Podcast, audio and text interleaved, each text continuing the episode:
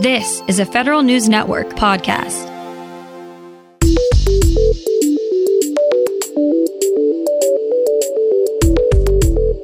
Coming up on today's federal newscast, House legislators pull through some of their biggest agency budgets.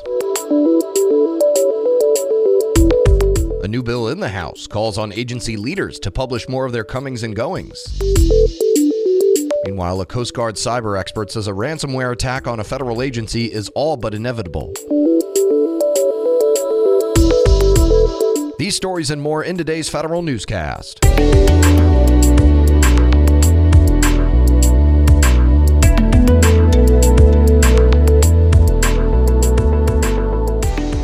Welcome to today's episode of the Federal Newscast. I'm Eric White. The House Appropriations Committee releases its draft Homeland Security funding bill. It would provide $15.8 million to support the Transportation Security Administration's Pay Equivalence Initiative. The House Appropriations spending bill includes $2.9 billion for CISA. That's $334 million above CISA's 2020 budget and $417 million more than the Biden administration's request for the agency. CISA has seen a steady increase in funding over the last several years as lawmakers respond to cyber threats to both government and the private sector. The bill will be considered in subcommittee today.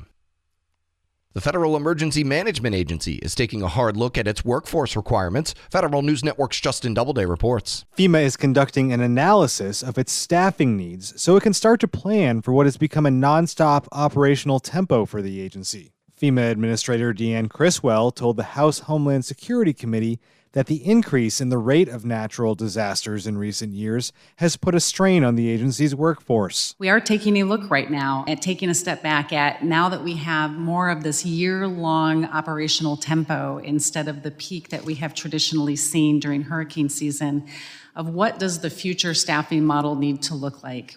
Justin Doubleday, Federal News Network. Funding for two agency headquarters projects are coming into focus. The House Appropriations Committee, and its proposed Financial Services and General Government Spending Bill, would give the General Services Administration another $200 million to continue work on a consolidated Department of Homeland Security campus at St. Elizabeth's in Southeast D.C. The draft bill also gives GSA $500 million to build a new FBI headquarters in suburban Maryland or Virginia. The Veterans Affairs Department is looking to overhaul pay and hiring as part of a bill expanding vets' access to care. Federal News Network's Jory Heckman has more on that. The Honoring Our Pact Act would give the VA up to $40 million a year to buy out the contracts of certain private sector healthcare professionals in exchange for employment at rural VA facilities. The bill also expands merit awards and pay incentives for employees that have high demand skills. The PACT Act also gives the VA 180 days to work with the Office of Personnel Management to establish standardized performance metrics for its human resources positions. The Senate expects a final vote on the bill later this week. Jory Heckman, Federal News Network. The IRS gets a $1 billion increase in a draft spending bill for fiscal 2023. In the House Appropriations Committee's Financial Services and General Government Spending Bill, it's calling for this money to largely go toward IRS enforcement and taxpayer services.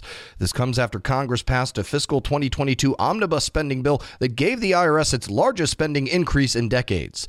The draft bill directs the IRS to maintain an employee training program focused on taxpayers' rights, dealing courteously with taxpayers, ethics, and other topics.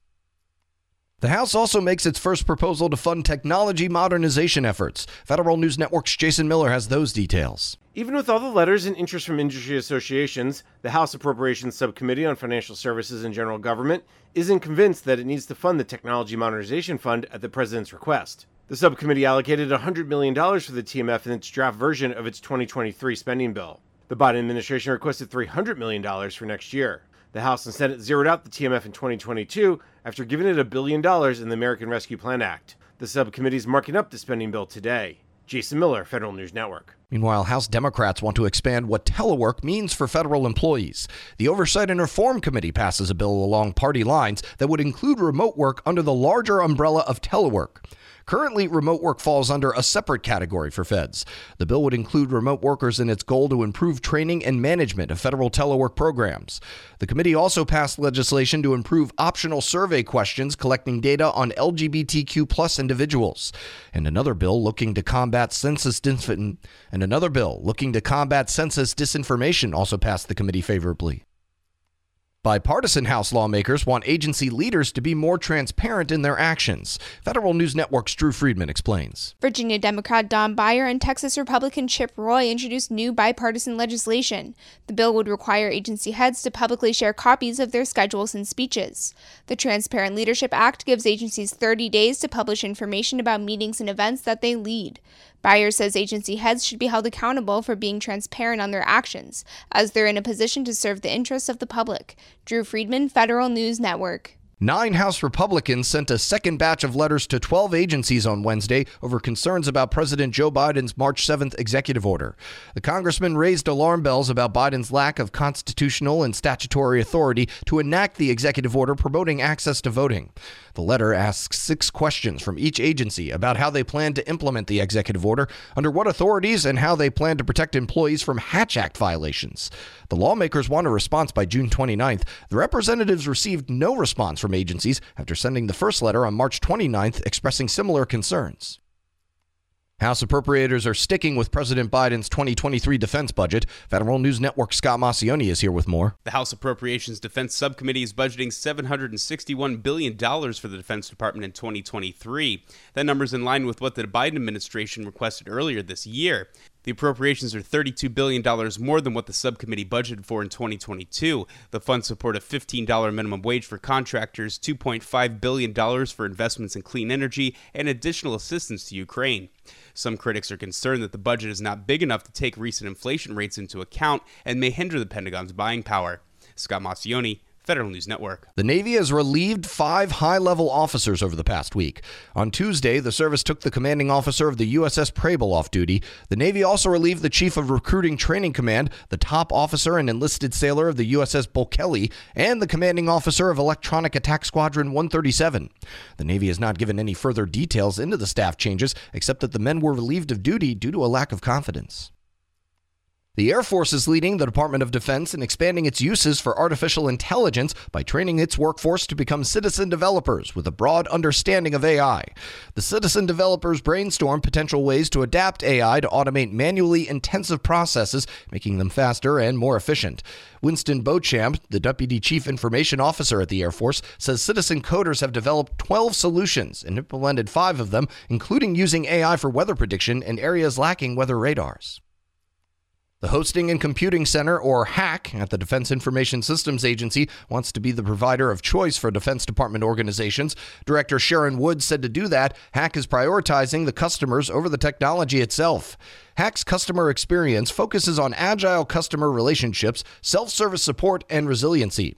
Wood says that philosophy is helping HAC keep pace with changing technology to provide solutions for warfighters. The Coast Guard Cyber Red and Blue Team Branch Chief Kenneth Miltenberger says that a ransomware attack is probably coming to a federal agency soon. He says it's important to be prepared for such an outcome following recent attacks in Costa Rica by a Russian tied group called Conti. These attacks have disrupted many of the Costa Rican government's essential services. Miltenberger also says that while programs like FedRAMP are good at protecting agencies from malicious actors, they don't protect against internal threats like human error when setting up automation. And federal risk management remains a growing skill set in the government, but just how much does it need to grow? That's the question the Association of Federal Enterprise Risk Management is asking federal employees. AFERM released its annual survey seeking agency leaders to answer questions about the current state of enterprise risk management and any emerging trends. The deadline to take the survey is July 15th. AFERM will release the results from this eighth annual survey at its ERM Summit in October. You can find more information about these stories at federalnewsnetwork.com. Search Federal Newscast and subscribe to the Federal Newscast on Podcast One or Apple Podcasts. I'm Eric White.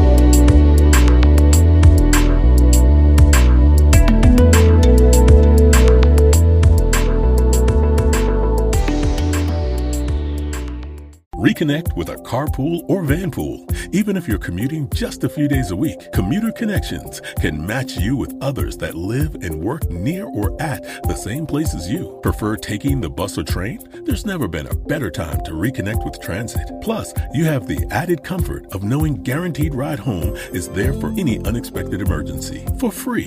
For more options, visit commuterconnections.org or call 1 800 745 RIDE. Some restrictions apply.